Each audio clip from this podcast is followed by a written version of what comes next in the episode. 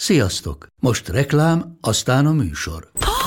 Hú, de szép szőnyeg. Új. Igen, tegnap vettem a Diégóban. Ó, és ez a függöny, de szép. Diégó! És hamarosan lesz új laminált padló a hálóban. Rátszakott a bank. Csak regisztráltam Diégó digitális klubkártyát vásárlás előtt. Csináljunk neked is egyet? Csak egy perc és kész. Regisztrálj te is áruházainkban, vagy a diego.hu oldalon, és azonnal megkapod digitális klubkártyádat, melyel akár 30% kedvezménnyel vásárolhatsz padlóburkolati és lakástextil termékeket. Diego.hu Már meg is kaptam e-mailben. Ez reklám volt, jó volt.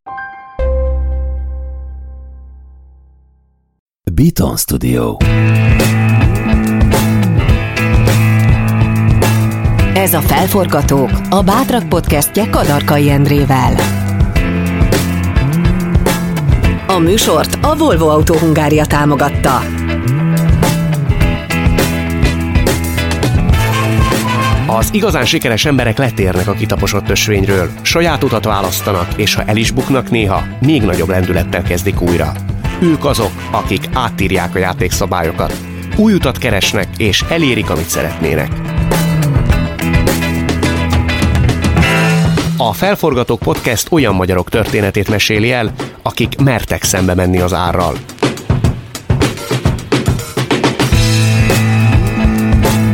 Sokak szemében ő a sztárpszichológus. Előadásait rengetegen nézik, a Facebookon több mint százezren követik, a televíziós szerkesztők előszeretettel hívják. Van honnan merítenie.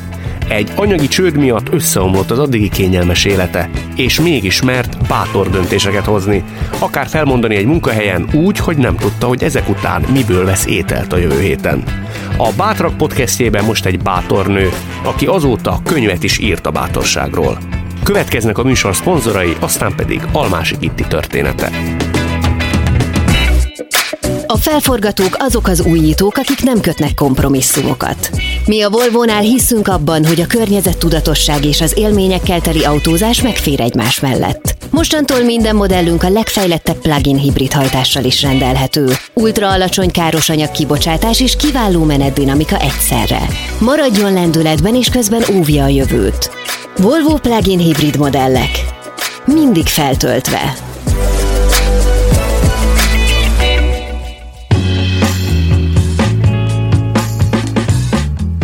Te gyerekkorod az szerintem elég eszményien zajhatott, nem? Tehát jól menő, fölmondtad a szemöldökkel, akkor ez nem igaz?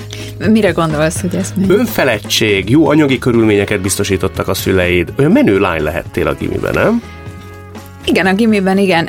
Tulajdonképpen azért nem volt ennyire önfelett, meg ez így szépen lassan épült föl apukámnak, aztán kijött egy ilyen üzleti vénája, és tényleg ilyen kellemes körülmények. Azért ez a régi rendszerben meglevő keretek között volt, azért nem kell ilyen túl nagy dolgokra gondolni. Inkább csak az, hogy volt egy pár kényelmes év. De ez, hogy jól tudom, egyik pillanatról a másikra összedőlt, ugye édesapád anyagi csődje miatt.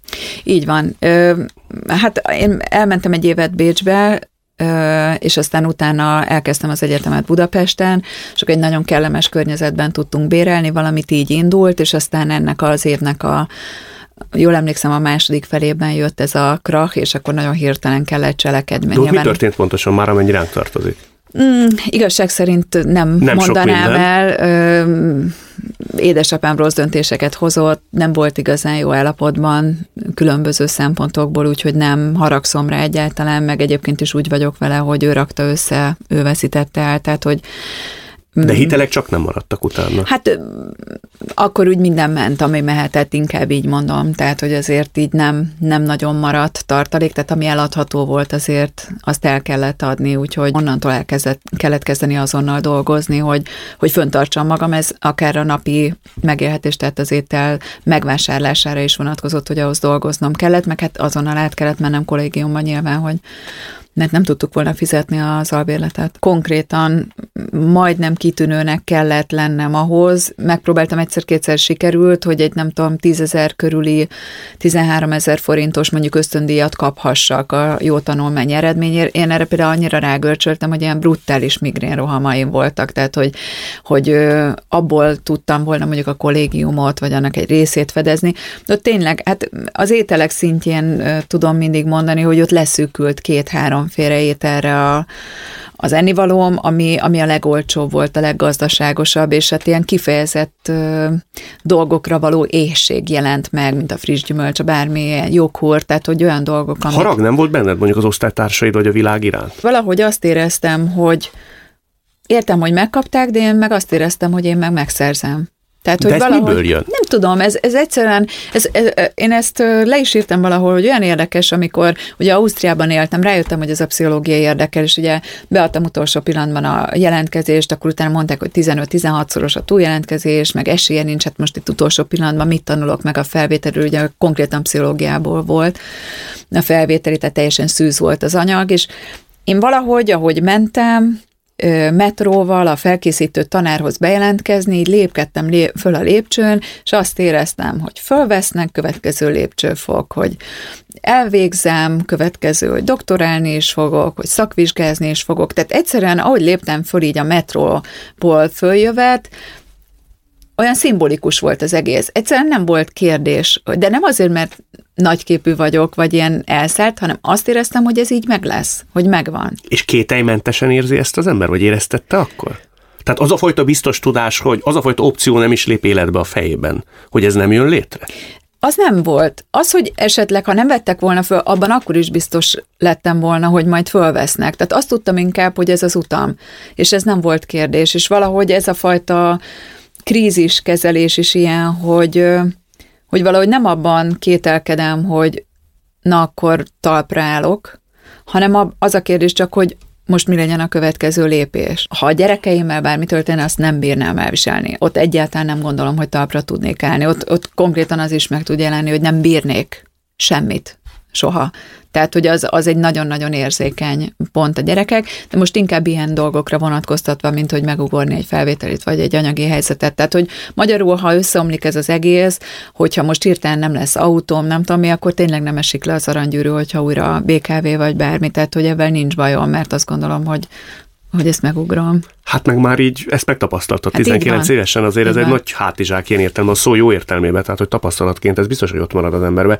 Noha azért én maradnék ennél az időszaknál, lévén, hogy téged a jogi egyetemről egy elég kegyetlen mondattal elutasítottak, vagy legalábbis egy vidéki lánynak egy olyan mondatot kell végighallgatni, hogy így járnak azok, akik vidéken azt gondolják, hogy kiemeltek, valami ilyesmit mondott akkor ugye az egyik tanár, az összeomolhat, vagy az szétrombolhatja egy gyereknek az identitását, az önképét. Azért ez ott meg is történt egy rövid időre. Ugye itt megnézték az eredményeimet, tény, hogy kitűnő voltam a, a gimiben, kitűnő volt az érettségim is. És akkor, amikor így azt éreztetik veled, hogy édesem, te egy más koordinátorrendszerben éltél eddig, mert azt hitted, hogy, de azért ez nagyon gyenguska ami, amit te képviselsz, mondjuk tényleg körülbelül két mondat után, amit elkezdtem. Mert hogy ez szóbeli volt ez, akkor. Ez már az írásban nekem jól sikerült. És a szóbeli mondta ezt a tanár neked, uh-huh. hogy azért ez kevés lesz, kvázi uh-huh. azt érzékeltet, hogy lehet, hogy tatán ez Elég, itt nem. Annyira megbillentett, hogy teljesen leblokkoltam, ami velem soha nem volt addig. Tehát a, amikor nem azt mondják, hogy az rossz, amit most mondtál, mert akkor én beszélek utána fél óráig folyamatosan,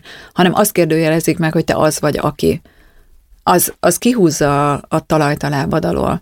Szóval, hogyha ha mondjuk azt mondaná neked valaki, hogy erre a kérdésre most nem tudok válaszolni, akkor kérdezel egy újat, de azt mondják, hogy figyelj, te tényleg azt hiszed, hogy jó, nem tudom, riporter vagy? Tehát érted, az egész identitásodat Persze. kérdőjelezik meg, akkor akkor azért 19 évesen nem az az első gondolatod, hogy rossz fej ez a nő, hanem hanem tényleg megkérdőjelezett, hogy akkor, akkor lehet, hogy más filmet néztem, lehet, hogy tényleg én csak itt elhittem valamit magamról, és valójában meg nagyon kevés vagyok, szóval azért ott, ott nagyon megborultam. Nyilván utólag hát nagyon köszönöm bárkinek, aki ezt így intézte, hogy... Miért? Mert elvégeztem volna. Tehát mondom, szorgalmasnak én nagyon szorgalmas vagyok, és azért általában, hogyha elkezdek valamit, azt végigviszem. Ráadásul édesapám nagyon örült volna ennek. Ha jogász leszel. Persze, hát ez tulajdonképpen érte volt ilyen szempontból, nagyon sok ügyvédbarátja volt, akik ugye már ott kipárnáztak az utamat előre, hogy merre menjek, meg annyiban egyébként egy reális választás volt, hogy kb. annyit tudtam az ügyvédekről, hogy Petrocellit néztem,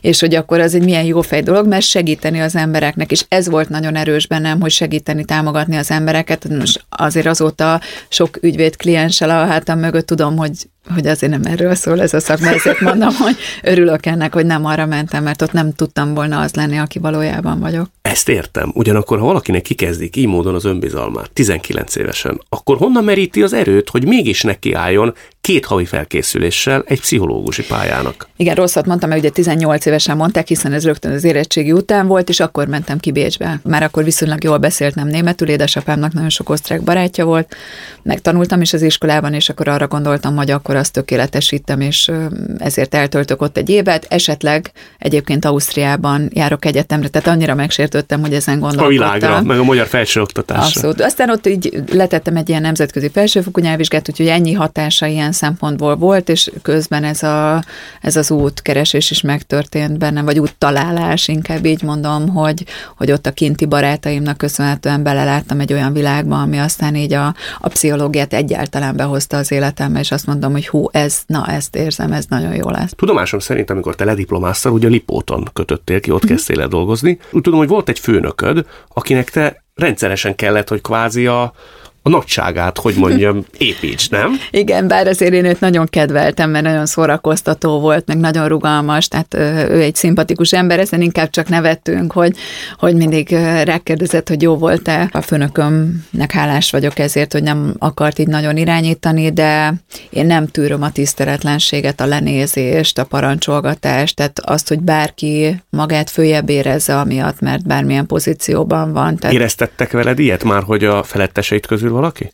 Ha nem is a főnököm, de igen. Tehát Ilyenkor azért... te hogy reagálsz, vagy reagáltál akkor? Ugye az elején megszeppentem, erről írtam is, hogy akkor ott próbáltam jó fejkedni, meg segíteni mindenkinek, hogy hát akkor lesz egy jó emberi viszony, de tényleg vannak olyan emberek, és nyilván nem csak ebben a szakmában, akik egyszerűen hát ott díszelegni szeretnének, és azt gondolják, hogy mindenki örülhet, aki a környezetükben lehet. Én meg azt szeretem, ha egy kölcsönösség van, és ők is kíváncsiak rám, és ők is elfogadják, hogy én mibe vagyok. Jó, ott egy kicsit azt éreztem, hogy te kicsi vagy, és maradj is olyan, és mindig tud, hogy egyébként nem tudsz ilyen magasra nőni.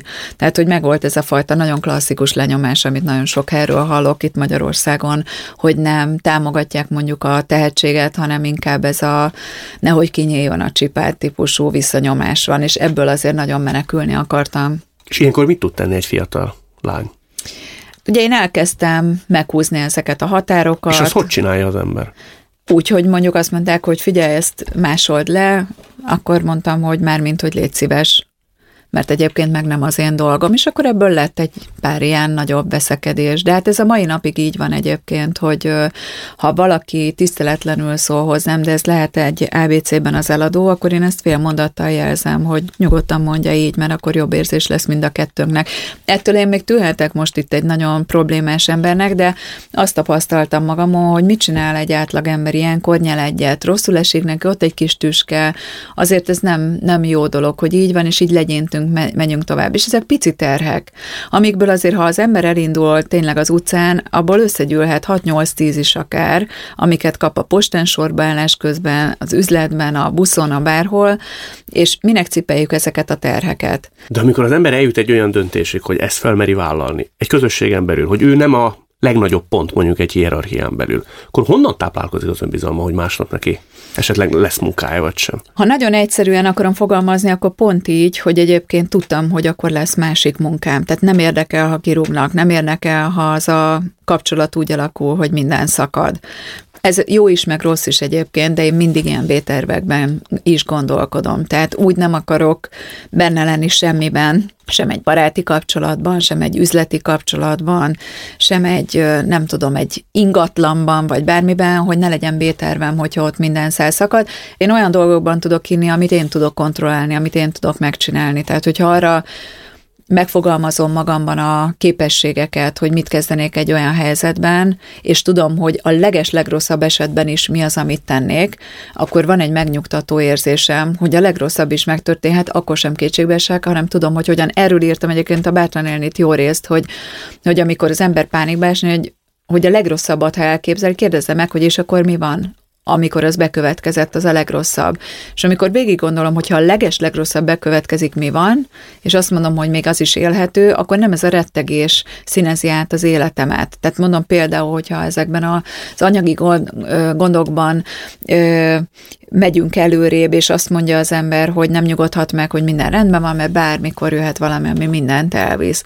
És nyilván, ha már vannak gyerekek, ez egy más kérdés, mint amikor még egyedül vagy, és csak magadról kell gondoskodnod, de amikor mondjuk eszembe jut, hogy oké, okay, ha semmi nem lenne, akkor van -e olyan rokonom, aki befogadna? Valószínűleg van. van -e olyan barátom, aki befogadna? Valószínűleg van. Tehát, hogy legvégső esetben, hogyha földön futóvá válnánk is, pár hétig meg lehetne oldani. Mi az, amit el tudnék kezdeni? Biztos, hogy elmennék takarítani, mert egy csomó el helyen... tudnál menni? Hogyne. Ez nem kérdés. Nem kérdés. Tehát azonnal ez jelenik meg, hogy hiány van takarítónőkből. És nem érezni az ember, most nem az, hogy méltatlan vagy nem méltatlan, egész egyszerűen egy belső meghasonlulást belül. Szerintem ez egy életösztön. Tehát én azt gondolom, hogy, hogy attól, mert tudom, hogy én mennyit érek, és, és mondjuk a más képességeimmel is tudnék pénzt keresni, de hogyha hirtelen jönne egy olyan világ, hogy azt valamiért nem, akkor is túl kell élni, és most önmagában attól, hogy takarítok, így is takarítok otthon. Az, hogy ezt másnak megcsináljam, ebben nekem nincsen semmi bajom. Nyilván avval lenne, hogyha olyan megaláztatások érnének, mondjuk a megbízók részéről, azt biztos nagyon nehezen viselném, de magát a munkát egyáltalán nem. Tehát nekem nem büdös így a munka. Hát azért én végig hozteszkedtem az egyetem alatt, még PhD alatt is. Azért amikor az ember tudományos kutatásokban vesz részt, tudományos cikkeket ír, elismert folyóiratokban, és közben mondjuk ott áll hostessként, és azt mondja az érkezőknek, akik azért nem mindig az értelmiség csúcsai voltak, hogy jó estét kívánok, igen, arra van a WC, és mondjuk különböző beszólásokat mosolyogva fogad, az is egy méltatlan helyzet volt, de kellett az a pénz, kellett az a pár ezer forint, mert abból tudtam megélni a következő x napban.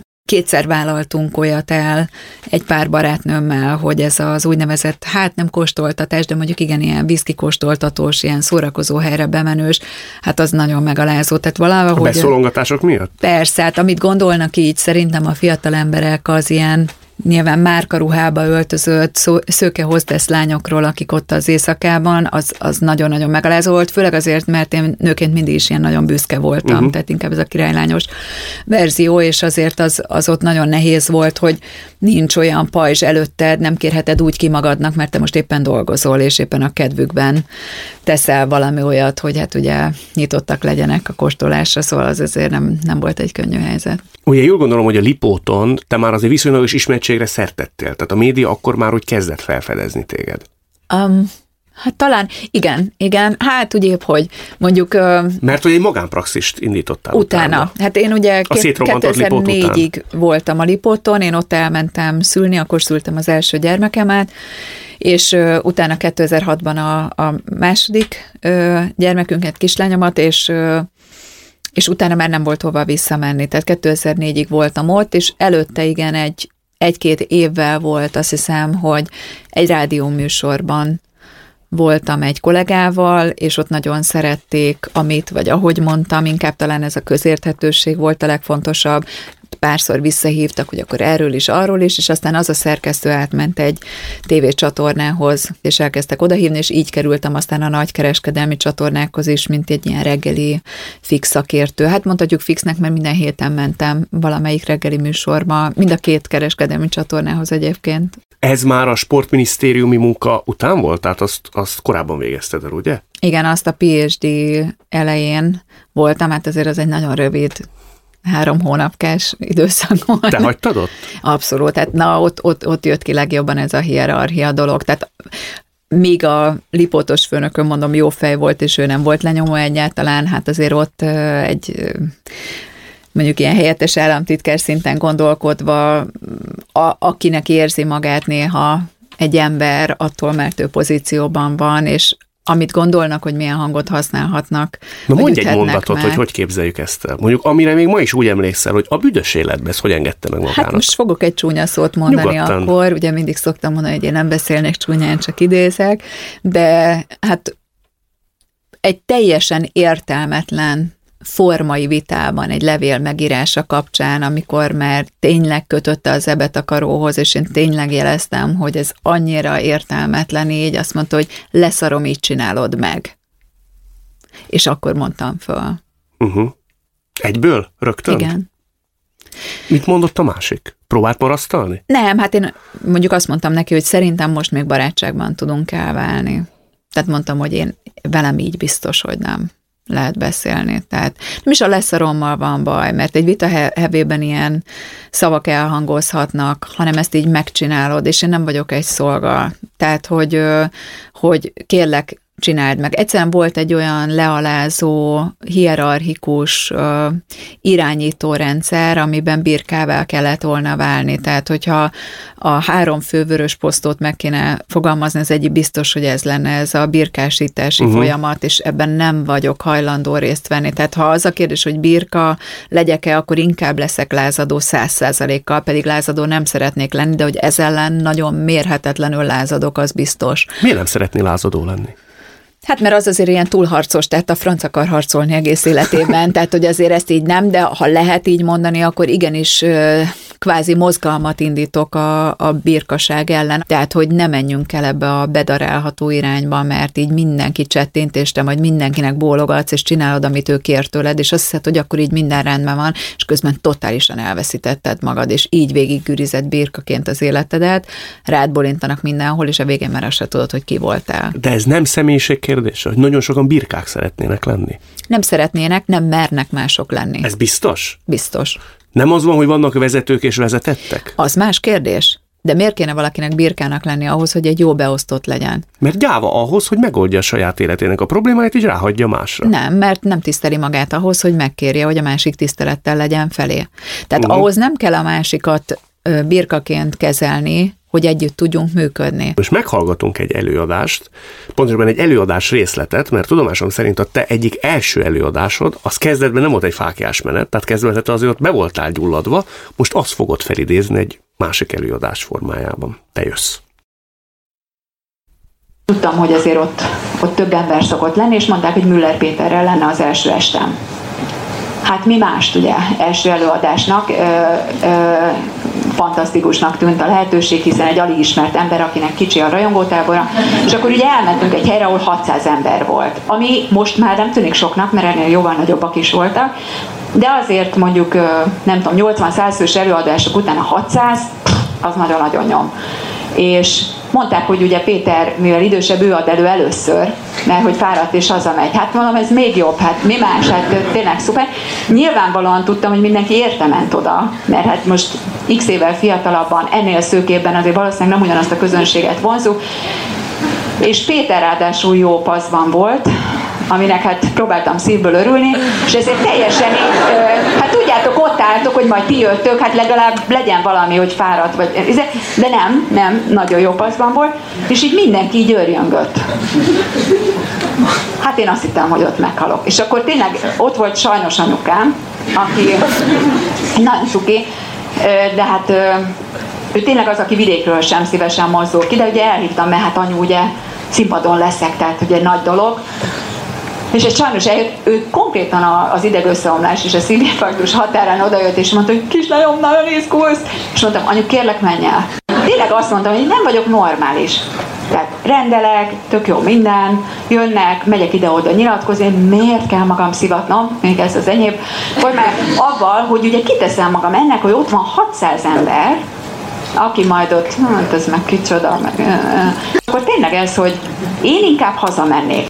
Bármit megadtam volna egy szex és New Yorkért a takaró alatt, Ugye az az este nekem fantasztikusan sikerült. És utána meg azt gondoltam, hogy hát a világ bolondja lettem volna, ha innen elmenekültem volna.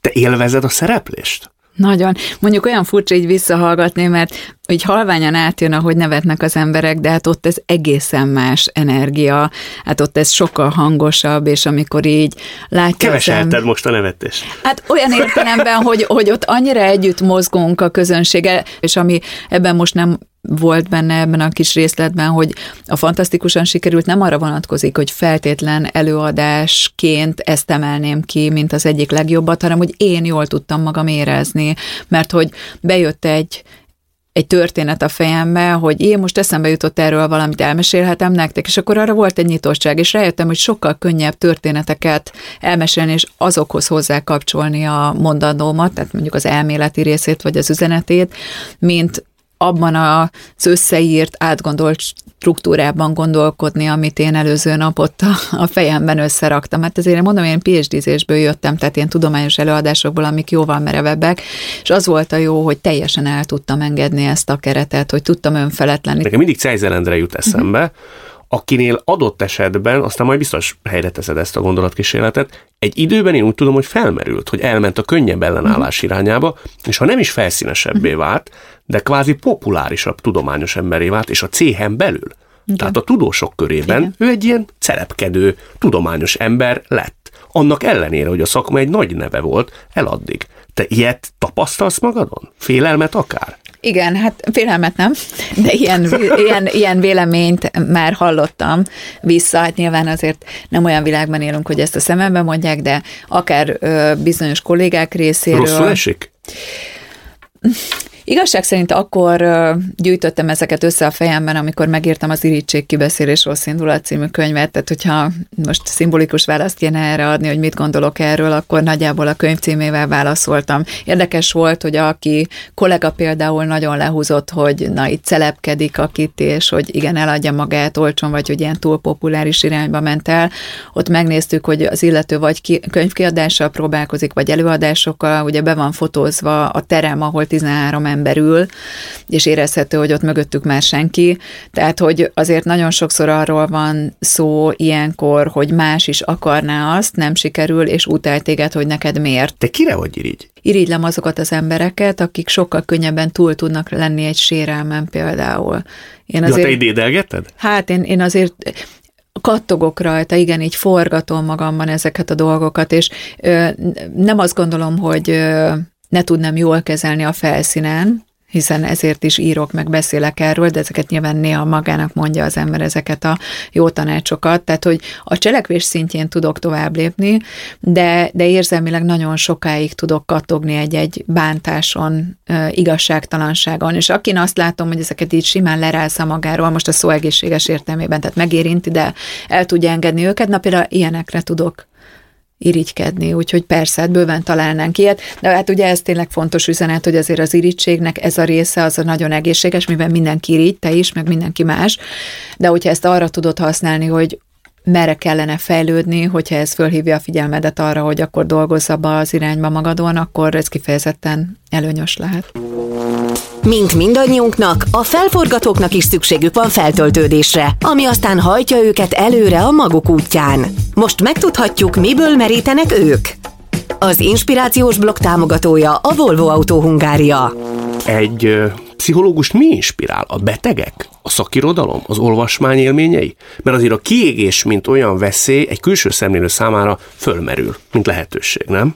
A kliensek mindenképpen nagyon inspirálóak, mondjuk engem egyéniben is nagyon sok történet megérintett, de ami különösen nagy hatású volt, az inkább a csoportokon keresztül jött át. Nem is feltétlen terápiás csoportokban kell itt gondolkodni, ezek inkább már ilyen önismereti vagy fejlesztő közösségek vagy táborok voltak, amiket összehoztam. Az azokban elhangzott történetek, vagy az ott egymásra adott reakciók voltak egészen döbbenetesek a számomra. Tehát, hogy mennyi érték, meg mélység van egy-egy emberben, ami egyáltalán nem jön a felszínre a munkájában, vagy a családjában, a baráti körében, és ott egy-két, három-négy nap alatt hihetetlen csodák zajlanak. Tehát, hogy annyira meg lehet szeretni egy embert, amikor ezeket a rétegeit megmutatja, hogy, hogy azt gondolom, hogy ha annak a felét látnák a külvilágban, akkor ezeknek az embereknek lenne társuk, sokkal több barátjuk, és hogy valamiért ezek nem csillannak meg ezek a hihetetlen értékek, hogyha nem, nem forszírozod őket. Tehát ez, ez nagyon inspiráló, amikor azt lehet látni, hogy egy külvilág számára csiszolatlan gyémántból tényleg lehet egy csodálatos brilliánst varázsolni, mert ott van benne, és tényleg csak egy pici pöckölés kell hozzá, hogy merje megmutatni magát. Ez téged milyen értelemben inspirál, amikor egy ilyen esettel találkozol? Egyszerűen azt érzem, hogy ennek a csodálatos folyamatnak a részévé válhatok így, de valahogy ebben teljesen lényegtelen, hogy te vagy a háttér, és ő a főszereplő. Egyszerűen annyira öröm megélni a másik örömét, ahogy mondtam, ez nekem az egyik legmélyebb mm. ilyen örömforrásom, hogy látni, hogy az illető mondjuk életében először megtapasztalja, hogy mennyire szerethető, vagy mennyire szép, és pedig nem hitte magát szépnek, hogy mennyire értékes, vagy okos, például valaki végzettség nélkül is, mert azt hitte, hogy csak azok lehetnek azok, akiknek végzettsége van. Tehát amikor egy ilyen tévhitet, egy ilyen kishitűséget, egy ilyen önszeretet hiányát egy pillanatra át lehet fordítani, ez, ez nem terápiás érték, ebben még nem, nem dolgozta át magában, ettől nem fog másnaptól másképp élni, csak belekóstolt egy pillanatra, hogy ez másképp is lehetne, az szerintem egy euforikus élmény. A feltöltődést hozó élményeket a Volvo Autó Hungáriának köszönhetjük. Almási Kitti nem csak könyvet írt a bátorságról, de az élete során sokszor hozott bátor döntést. Szerintem sok olyan embernek adhat erőt, aki bizonytalannak érzi magát döntési helyzetekben. A világot a felforgatók teszik jobb helyé. Konfliktusokat vállalnak, mert hisznek ügyeikben. Nekik köszönhetjük a fejlődést. Magyarországon is vannak felforgatók szép számmal. A következő adásban az egyik legjelentősebb magyar aukciós ház vezetője, Virág Judit lesz a felforgatók vendége. A mai adás szerkesztője Ferkai Marcel, a vágó Dósa Márton, a zenei szerkesztő Szűcs Dániel, a produkciós vezető Pentelini Kovács Tímea, a kreatív producer Román Balázs, a producer pedig Hampuk Richard volt. Én Kadarkai Endre vagyok, legyetek felforgatók ti is.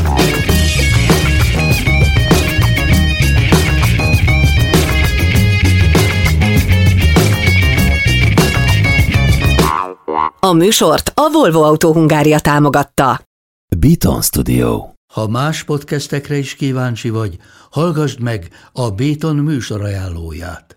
El tudod képzelni, hogy a podcastet, amit éppen most hallgattál, fél év múlva már a mesterséges intelligencia generálja? Mi sem. De ha érdekel, eljötte már a gépek lázadása. Hallgass bele az Embertelen podcastbe. Orsós Lajos vagyok, a műsor házigazdája. Egyelőre még élőben. Egyelőre. Fedezzük fel együtt, hogyan ismerkedik, randizik, mesél és vitatkozik Betty és Péter, két teljesen mesterséges intelligencia. Lajos, a podcast címét mond még egyszer, Léci. Oké. Okay. Embertelen podcast. Ez egy Béton Podcast.